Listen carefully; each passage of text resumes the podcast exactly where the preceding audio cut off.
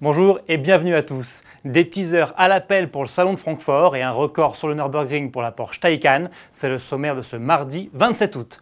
Mais avant cela, triste nouvelle pour Volkswagen, son ancien patron, Ferdinand Piche, nous a quittés.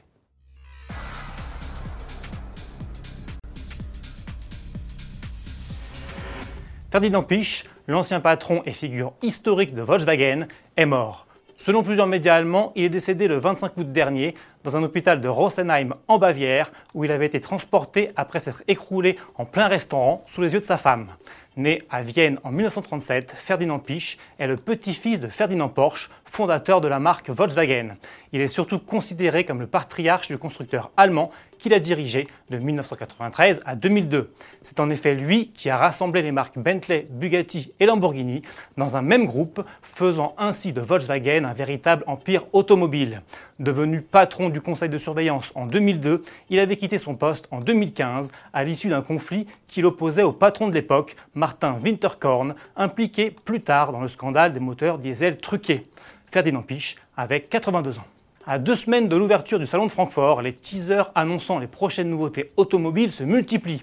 Chez Audi, on prépare par exemple l'AI Trial Quattro, un concept futuriste de tout-terrain électrique. Alors que du côté de Mercedes, c'est la version coupée du Mercedes GLE qui s'apprête à voir le jour. En passant par le stand Hyundai, les visiteurs du salon pourront également découvrir la nouvelle i10 ainsi que le concept 45 qui préfigure le style des futurs modèles zéro émission de la marque. Mais l'un des véhicules les plus attendus de cette rentrée 2019, c'est lui, le nouveau Nissan Juke. Le crossover japonais devrait conserver le gabarit trapu et haut perché de son prédécesseur, ainsi que le style atypique qui a fait son succès. Pour rappel, le salon de Francfort ouvrira ses portes au public le 12 septembre prochain.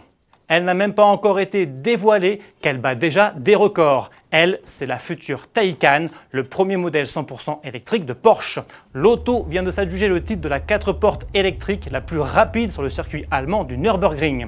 Elle a avalé les 20 km 6 de la Nordschleife en 7 minutes et 42 secondes. La Taycan, qui annonce une puissance de 600 chevaux, doit être révélée le 4 septembre prochain. Je vous laisse avec ces images et vous dis à demain